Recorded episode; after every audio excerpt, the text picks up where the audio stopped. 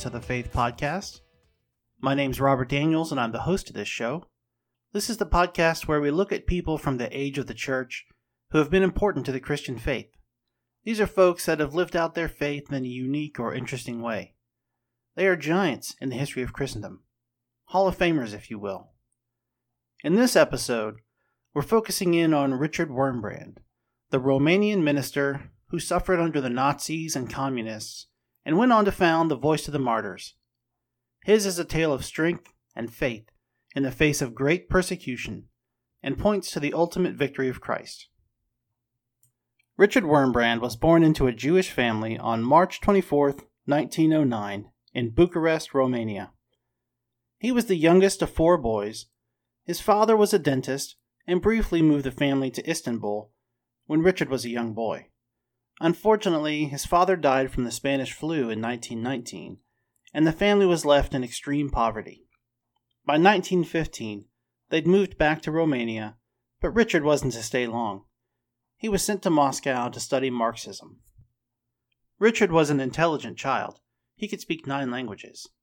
A year after being sent to Russia, he secretly returned to Romania as an agent of the Comintern. The Comintern was a grassroots organization that advocated for world communism, by any means necessary. As such, Richard was paid directly by the communists in Moscow. Romania was not a communist country at the time, and he was arrested several times as an agitator. He was held at least once in the Doftana, a Romanian prison that's about as horrible as you can imagine that it is. Eventually, Richard found work as a stockbroker, which is kind of an odd profession for a communist sympathizer but he seems to have left those sympathies behind. He did well, and on October 26, 1936, he married Sabina Oster. For a time, Richard and Sabina lived a life of dinner parties and the nightlife. Until that is, they took a vacation to the rural Romanian mountains in 1938. In the village where they were staying was a carpenter named Christian Wolfkies. Christian was a Christian and had been praying for the opportunity to witness to a Jew. He'd been sick and was nursed back to health by a Jewish Christian. So when he recovered, he asked God for a chance to be a witness to a Jew. His problem was that there were no Jews in his village. He was pretty excited to get the chance to speak to the Wurmbrands when they came to town. Christian gave them a Bible and told them it was a book about the most famous Jew that had ever lived that most Jews know nothing about. Richard and Sabina had questions for him, but being a largely uneducated man, he couldn't answer them completely. But he did tell them about God's unconditional love and Jesus' mission to save the world. He encouraged them to at least read one of the Gospels. Richard had read scriptures before, but this time things were different for him. He couldn't understand why, but his heart was pricked while reading the Word. He later found out that the carpenter and his wife had spent hours praying for the Wurmbrands every night. Richard believed and was saved. He would later write, The Bible he gave me was written not so much in words, but in flames of love fired by his prayers. Sabina was not instantly convinced, however. Her vision of life married to Richard was one of the high life. She wanted to continue on the trajectory that they were already on, making good money, spending that money on good times and luxuries. But by now, Richard knew the emptiness and vanity of these things. One night, he dragged Sabina to a party where the alcohol was flowing. As the partygoers got more and more drunk and more and more outrageous, Sabina begged Richard to leave, but he wouldn't let her. He wanted her to stay and see where that life led. She understood and came to know Christ herself. Richard was led to the tutelage of a Jewish Christian pastor named Isaac Feinstein in Jassy, Romania. Through talks with Feinstein and reading the Bible and prayer, Richard came to understand that surrender to the service of God was a complete one. As Paul says in Romans 12:1, I appeal to you therefore, brothers, by the mercies of God, to present your bodies as a living sacrifice, holy and acceptable to God, which is your spiritual worship. Richard couldn't know then what was in store for him, but he would fulfill Romans 12:1 to the utmost. Richard and Sabina were baptized, and Richard was ordained as an Anglican minister. Their son Mihai was born in 1939. Romania was allied with Germany during World War II, and when they declared war on England, the English born Anglicans had to leave the country. Richard stayed behind and carried on as usual. The fascist, pro Nazi government was extremely anti Jew. Sabina's parents, sisters, and brother were all killed by the Nazis. In 1941, there was a great period of persecution in Jassy. Over 13,000 Jews were killed by soldiers and mobs of citizens. Among those killed were Isaac Feinstein and most of his Jewish Christian congregation. Being a believer did nothing to protect those of Jewish ancestry from the savagery of the time. During the war, the Wurmbrands were involved in many subversive activities. They smuggled Jewish children out of the government ghettos. Richard and his congregation would go from bomb shelter to bomb shelter, preaching and encouraging the populace. Richard and Sabina were imprisoned over and over. They suffered beatings and were once hours away from execution, until the editor of an influential newspaper stepped in to convince the authorities to release them. But even in prison, the Wurmbrands were witnesses for Christ. They evangelized soldiers and their guards, even winning some converts. Once the war ended, the communists came. Things did not get better for the Wurmbrands. Of course, the Reds were scientific men. They had no room for God, and they had no more love for Christianity than the fascists had had for Jews. The first object of the government was to cow the Roman Catholic Church. Churches were all nationalized and their assets were completely controlled by the state. The government controlled the appointment of priests and ministers. Priests that resisted were imprisoned or worse, and dioceses were shut down across the country. Richard and other Protestants saw what was happening and were anxiously waiting for the other shoe to drop.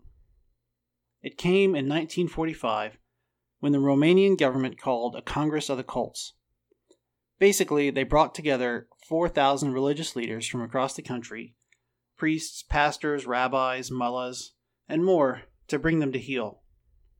These leaders applauded as the communists spoke. They cheered for Stalin. They blessed the communist prime minister and one after another they stood up to speak and welcome the communists and promised to cooperate with the government. Basically, they were bending a knee to Stalin and his atheist brethren. And this whole assembly was broadcast nationally on television. Well, Sabina couldn't take it. She said to Richard, Go and wash this shame from the face of Christ. He replied that she'd lose him if he did. I don't need a coward, she said. Go and do it. With that, Richard rose and asked for permission to speak, which was eagerly granted. By this time, Wurmbrand was a well known and respected leader in the country, and the government was happy to receive his endorsement. He approached the microphone and began to speak. But he didn't endorse communism. He spoke to the ministers of their duty to glorify God and to work for his kingdom, as opposed to the kingdom of the world. He slammed communism and what it represented, here are Richard's own words describing what happened next. As I went on, priests who had sat for hours listening to flattering lies about the party seemed to awake as from a dream. Someone began to clap. The tension snapped, and applause suddenly broke out, wave after wave, with delegates standing up to cheer. The minister of the cults, a former Orthodox priest called Burducea, who had been an active fascist in other times, shouted from the platform that my right to speak was withdrawn. I replied that I had the right from God and continued. In the end, the microphone was disconnected, but by then the hall was in such an uproar that no one could hear anything. The communists cut the transmission and terminated the Congress. Richard took his ministry underground. He would meet in secret with his flock. Since large group meetings were discouraged and illegal, uh, they would meet in parks and pretend that it was one of their birthdays and that they were a family. They surreptitiously printed Bibles and other materials by disguising them as communist books. They'd use well known communist book covers and even print the first few pages of communist works, but then the Bible would follow that. They distributed these to believers and even to Russian soldiers. Richard would often go to Russian bases under the pretense of selling articles like watches, for example. As the Russians would gather around, he would speak to them of Christ. He said that these Russians were eager to hear about God because by then religion had been largely driven out of the public society in Russia. In 1948, Richard was kidnapped off the street by the secret police. He was walking from his home to church when he was grabbed and shuffled into a government car. He was stuck in solitary confinement where he would stay for three years, all the while being tortured physically and mentally. He was beaten. He was forced to stand awake for up to 18 hours a day. He was exposed to continuous recordings of sayings like, Communism is good, reject God.